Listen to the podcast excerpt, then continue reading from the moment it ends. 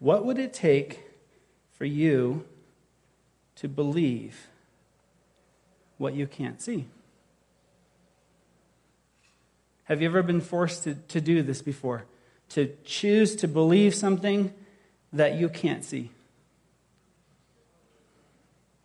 Okay. I see shaking. This is important because in order for us to understand where our gaps are, we need to, to kind of recognize what's kind of right in front of us. Like, for example, how many of you have taken a look at what your nose looks like lately? No, I don't mean, I don't mean in the mirror. I mean the other view. Why is it? There's a couple of brave people say, Yeah, I have. Why is it that when you're seeing everything in your world, you don't see your nose in the way? Typically. Typically. Why? You have chosen, your brain has chosen, perceptually back in the brain, has chosen to block that out because it knows that that's an accessory piece of information that you are not trying to look at when you're looking at your spouse or you're looking at information or you're reading and it's the brain's doing. We can overlook things because we choose not to see them or we choose to look at something different. But what would it take for you to believe what you can't see? It says that we can see down to like, I think it's 40 microns. I don't even think it's even possible. I mean, with a coronavirus outbreak, it's obvious that there are things that you can't see that are what? They're there, right? It's just there. So, and we knew this beforehand. There are lots of things you can't see that are there, and yet at the same time, we have to believe it. Our eyes are only set to see certain things, very limited. When you think of the, remember the Roy, this is going to be a little bit of a flashback to Science 101 or whatever. Roy G. Biv, remember that one? Spectrum, red, orange, yellow, all the way through violet. Anything longer wavelength than anything like infrared or longer you can't see it, even though it's there. That's why night goggles, when they look through them, go, oh, wow, there, there's the deer. Or I'm not saying you're using night goggles to hunt, but I'm saying if you did happen to put night goggles on and there was a deer there, then you would see it because that wavelength is there. But you don't normally see it. Or if it was shorter than ultraviolet, you wouldn't see that as well because your eyes are only set to see certain things. Recognize that what you see isn't all that is there. As we look at a really a, important topic today in terms of our faith, uh, recognize that what we see is not necessarily the whole picture. And sometimes what, what we choose to block out is also really important for us to recognize. We look at the, the uh, Gospel of John primarily, and there'll be a couple other places, but uh, just to hit this, as we leave Easter, we recognize that when Easter happened, it was so different for us leaving Easter service than for the disciples. For us, we get to see everything that happened. We get to read the whole book. We get to see that the resurrection was such a, such a triumph. But the disciples didn't see that right away. So as we read John, uh, a few passages out of John, hopefully we'll get to the idea of what is seen and how that challenges what we believe. Jesus performed many other signs in the presence of his disciples, which are not recorded in this book, but these are written that you may believe that Jesus is the Messiah, the Son of God, and that by believing you may have life in his name. Whenever you read a book, you kind of want to jump to the very last page to kind of see how it turns out.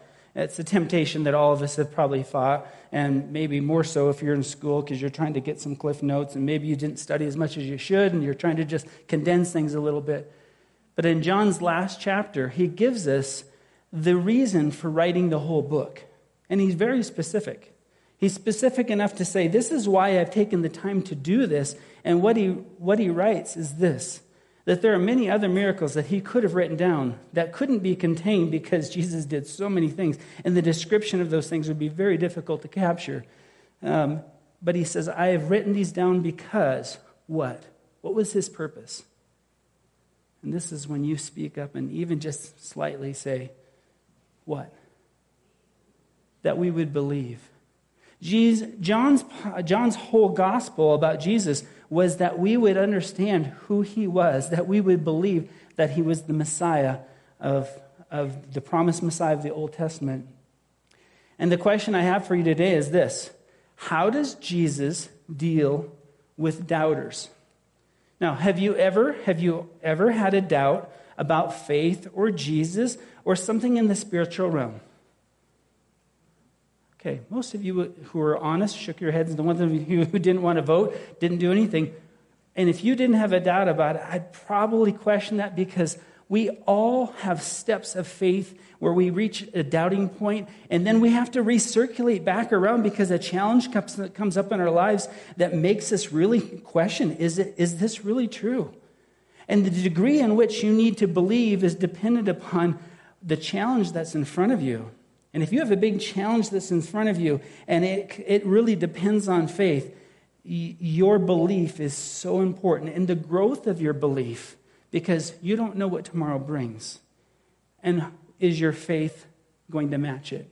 So as we look at this, realize that Jesus had a way of dealing with doubters, and, and, and it's a beautiful picture of us as we continue to cycle through and we challenge ourselves as believers do I really believe, okay, do I believe that now? And do I really trust this? John 20. Now, Thomas, also known as Didymus, one of the twelve, was not with the disciples when Jesus came. So the other disciples told him, We have seen the Lord. But he said to them, Unless I see the nail marks in his hands, and put my finger where the nails were, and put my hand in his side, I will not believe. And so Thomas has this question, and we always call Thomas, uh, we always call him what? He is the doubting Thomas, right? And so we, he gets a little bit of a bad rap. I, I think, I, I think a, probably a better way of terming this is that he had less certainty than he needed for this particular thing for him to believe like do I, can i grasp this that this is he's actually raised from the dead? Because uh, obviously his mind couldn't wrap himself around that. William barclay said this the man who became certain by doubting that was thomas the man who became certain by doubting is it okay to doubt Absolutely, because that is how we are made. We are made to kind of be a little bit of a skeptic and to question things like, I don't know about that. And if you're reading the newspaper, it's probably a good idea, or the internet, or whatever, to just have a little skepticism and go, okay, is, does, this, does this really make sense? So Thomas has this skepticism that we see here, and it's not necessarily an unhealthy skepticism because he's willing to take and evaluate the truths and facts and then make a decision. He's not in the position where he just says, I will not look at these things. I'm going to choose what I'm going to believe even before I evaluate the evidence. And so Thomas fits himself into a category of someone who is seeking truth. A week later, his disciples were in the house again, and Thomas was with them. Though the doors were locked, Jesus came and stood among them and said, Peace be with you. This is what Pastor Tri talked about last week shalom, this idea of completeness, that they would be complete once uh, the Messiah had come. Then he said to, the, said to Thomas, specifically looked at Thomas, Put your finger here, see my hands Reach out your hand and put it into my side. Stop doubting and believe.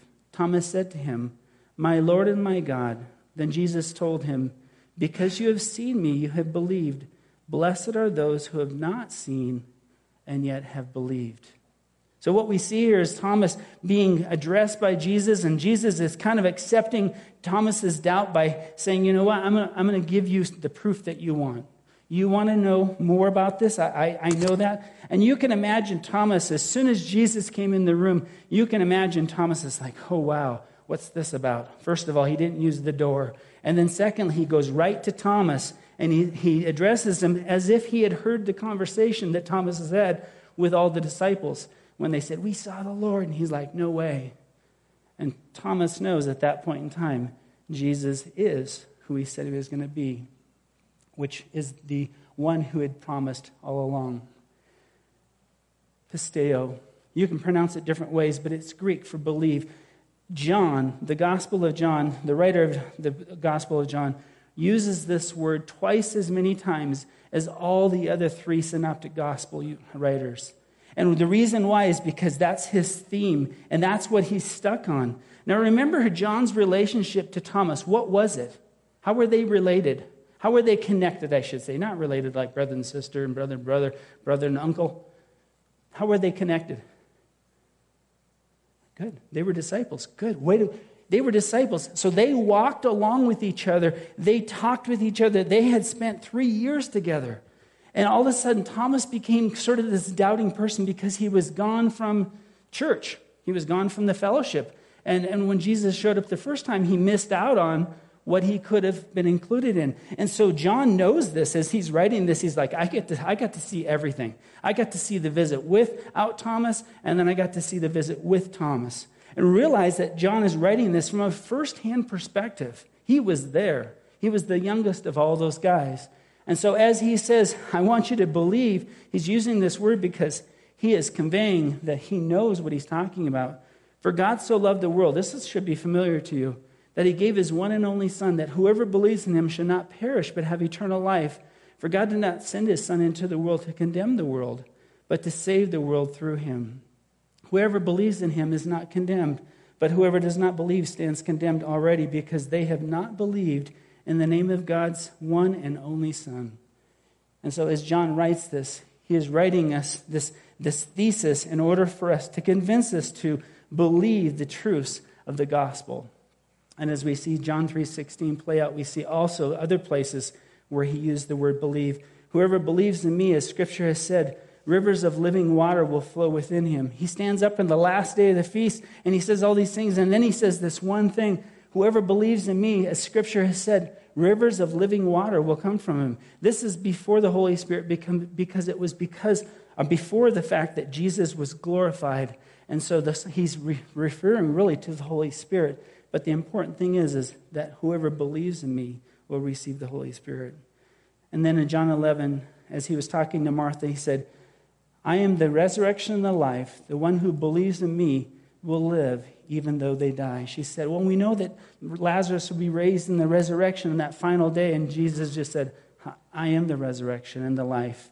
And anyone who believes in me, even though they die, will live. And so there is a, uh, John's point is, is for us to understand that we are to believe, and this resurrection is the hinge point for everything. Now, uh, Thomas was a committed follower. As we look at him, and he had seen Lazarus raised from the dead, from the dead. he had seen the, all of these things. And as, as he saw Jesus' ministry coming along, you can see a glimpse of his faith in a passage in John 11. And this is clearly where, where Lazarus is dead. Jesus gets word of it, and, and he's going to go back to Bethany where Lazarus is. And they know the last time they were there that Jesus basically got death threats. If you come here again, it will be your last trip through Bethany. So in John 11, John writes this So then he told them plainly, Lazarus is dead, and for your sake I am glad I was not there, so that you may believe. But let us go to him. And I'm sure all the disciples are going, But, but, but, we're gonna, you're going to die, Jesus. We're all going to die.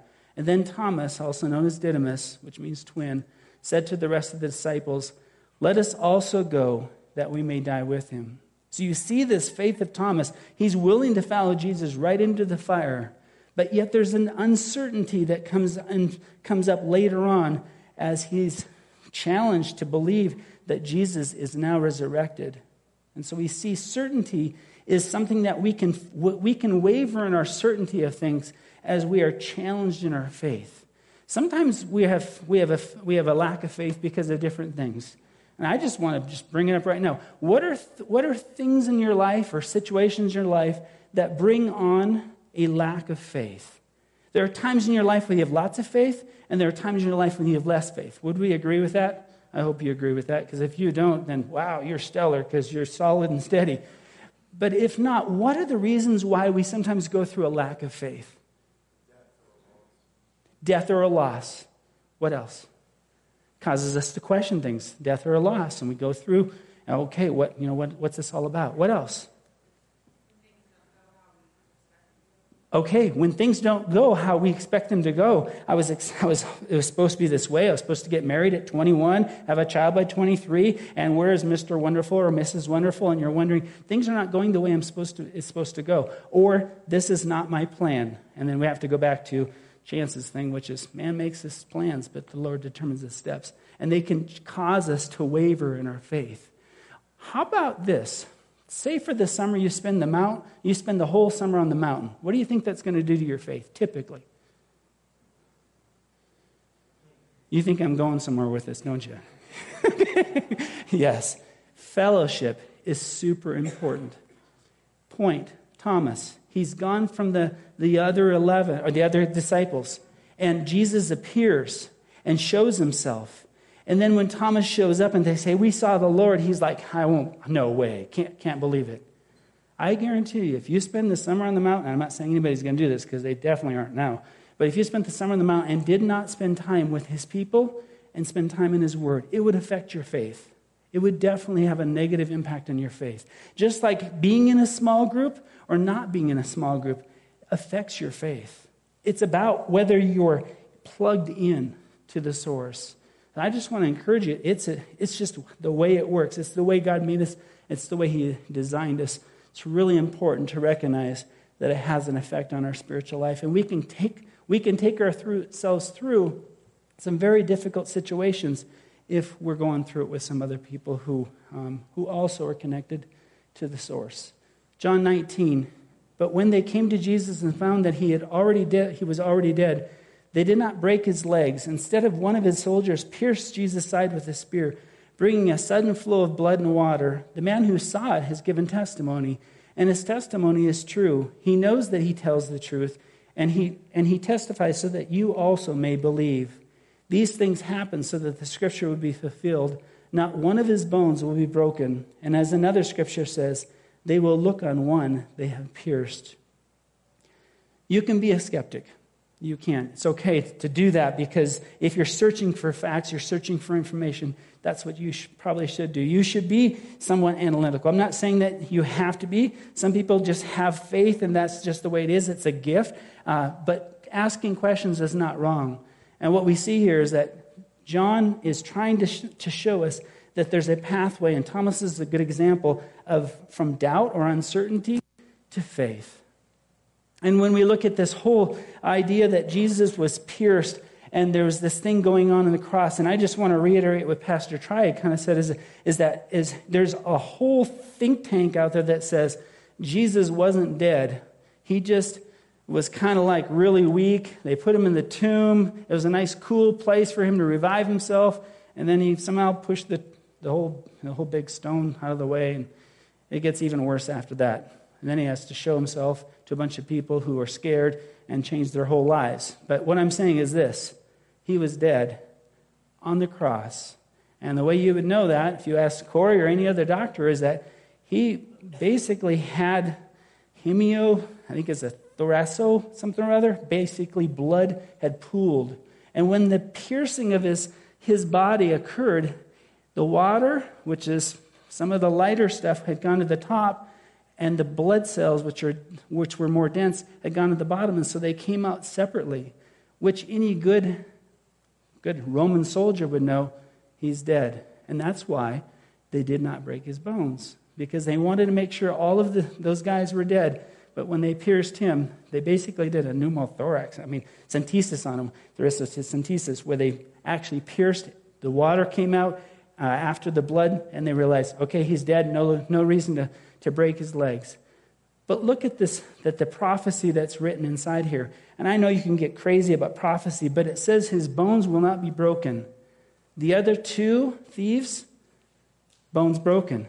That he will be pierced. The other two, not pierced. That wasn't a typical thing.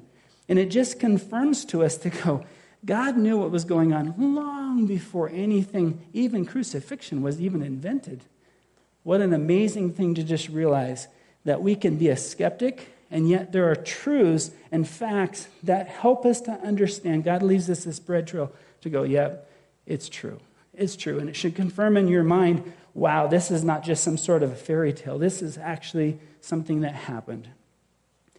John John 14 is Jesus is sitting down with his disciples and he's about ready to go. This is before the garden. Do not let your hearts be troubled. You believe in God, believe also in me. My, my Father's house has many rooms. If that were not so, I would have told you that I'm going there to, I would not have told you there that I was going there to prepare a place for you. And if I go and prepare a place for you, I will come back and take you with, with you. I will come back and take you to be with me, that you also may be where I am. You know the way to the place where I am going. Jesus says, I am going away. I'm going to prepare a place for you, and I'm going to come back. I'm going to take you with me. And you can just see this response by Thomas. He is kind of his mind spinning, and he's wondering what's going on. He says this. He says, Lord, we don't know where you are going. So how can we know the way? Listen to Jesus' response. He said, I'm the way and the truth and the life. No one comes to the Father except through me. If you really know me, you will know my Father as well. From now on, you do know him and have seen him. Jesus is very clear. I'm going away, but this person that you hung out with for three years, I am the Father. And he clears any doubts that, that he would have in his mind. And so sometimes I've had questions like, man, it just seems like Christianity is too easy. You just believe and, and, they, and, and you, you, you're, you're, a, you're considered a Christian.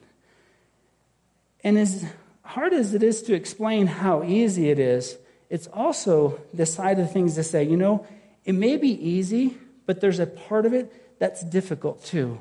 Because we, in, as humans, want to work for things. This is just part of probably the fall as we toil and whatnot. And we, we have a sense in which it can't be a free gift. It just seems to be too, too good to be true. And that's part of the culture and maybe some of the, the ways we've been brought up. But as we realize that God made a, made a way for us and that Jesus is the way, the truth, and the life, we realize that He has completely done all the work for us.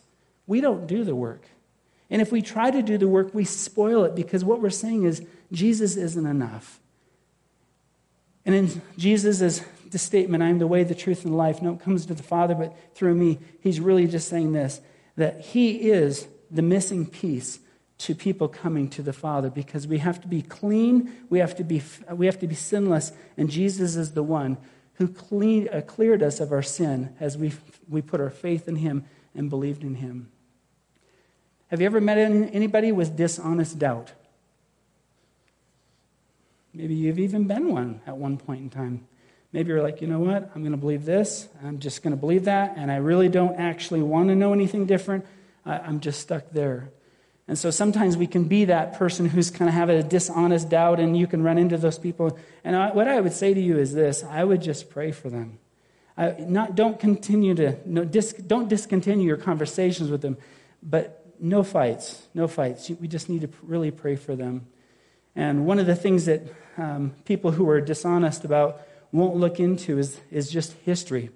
Um, as, a, as a new believer, I, I really didn't believe that there was any historical information about Jesus. I thought everything was pretty much contained right here that there was to know about Jesus.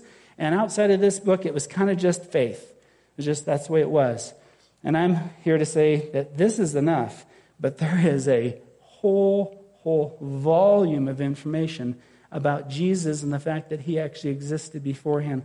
This is just one example, and I'm not going to go any further than this, but this is a Josephus, where you'll hear that, that name a lot. And he was a Jew, and he was not only a historian, but he was a priest as well. So he knew the Old Testament. He knew everything about the Old Testament and the Messiah and the whole bit. Here's what he said Now there was about this time, and this, this writing is how old? Approximately. What would you say? About 2000, because he's writing about Jesus, so that pins it right there, right? Now there was about this time Jesus, a wise man, if it be lawful to call him a man, for he was a doer of wonderful works, a teacher of such men as, re- as received the truth with pleasure. He drew over to him both many of the Jews and many of the Gentiles. He was the Christ. And when Pilate, at the suggestion of the principal men among us, had condemned him to the cross, those that loved him at first did not forsake him. For he appeared to them alive again the third day as the divine prophets had foretold these and 10,000 other wonderful things concerning him, and the tribe of Christians, so named from him, are not extinct at this day. And you could go on, I could give you some links, and you could look them up yourselves. But history, secular books have all kinds of things written about this man named Jesus and the amazing things that happened, not only while he was on the earth, but even afterwards as his disciples were there. And it's just there to just kind of help you in your mind go, okay, this is pinned in history. This resurrection happened. And it wasn't just something that, that's just written here, it's written in many, many, many historical books. And most of what they're writing about, the Romans are writing about afterwards, is how they're going to squelch this movement called Christianity. And they can't get a handle on it. And they're burning people and they're torturing people. And the Romans are coming up with ways to deal with it. And they're writing back and forth. How do you deal with people? How do you ask them the questions? Are you a Christian or not? How do you get them to recant? And these conversations are going on amongst Roman officials, and you realize this had to have happened because these Romans are, are talking about it all the time as you read these, these passages. Honest doubt can develop into faith. Now, Thomas, almost, uh, also known as Didymus, one of the twelve, was not with the disciples when Jesus came. So the other disciples told him, We have seen the Lord. Now, remember what we talked about with sight. It's like, okay, I can see so many things, but maybe I don't see them, and maybe it's too small, maybe it's out of the wavelengths, maybe it's a lot of things, or maybe I just choose not to see them. But the disciples told him, We have seen the Lord, which is bold for them, which is exciting for them. But he said to them, Unless I see all the, see the nail marks in his hands and put my fingers where the nails were and put my hand into his side, I will not believe. What, it, what was it that took? What was it that you required in order to believe in Jesus? What pushed you over the edge? Where, what point did you go, okay, this is what I need to know, or this is what I need to see in order to believe in Jesus? Thomas had a very special revelation, and I'm not saying everyone, you can't just demand Jesus to just show up and, you know, you, you could try. But there are a lot of things written, and he has left us many other things to go, you know what? There's, that's enough. There's enough there. And so honest doubt can bring us to a point of really to the point of faith where we believe who he is and the fact that he did raise from the, dead. Would you believe God's word? There was a time where I didn't. I can honestly tell you, uh, most of it's true, but there's just some things I just, boy, I just can't believe that. What about the fish? Does anybody have a hard time following uh, swallowing the whole fish story? Tough one, isn't it? You mean three days in a fish, really? And then you realize someone might look at you and just laugh at you. You mean you believe the fish story? But let's just do this just for a second. If you go back and you see the secular writings of the, of the fact that the resurrection occurred and that Roman historians were writing about it, and you come to the point that you believe that Jesus did, went into the tomb and he was resurrected, at that point in time when Jesus was resurrected, everything he said, everything that he said and did we now realize he was God. And when he said him, everything he said was true. And if he said everything was true, then when he talked about just as Jonah, just as Jonah was in the what? Belly of the fish, three days. Jesus said that. Now, what credibility does that give to Jonah's story now? Everything hinges on the resurrection. Because if you can establish that Jesus is God because he was resurrected, you can go back and go, okay, this would be true because he would make sure that that's true. He mentioned this because now we know that's true.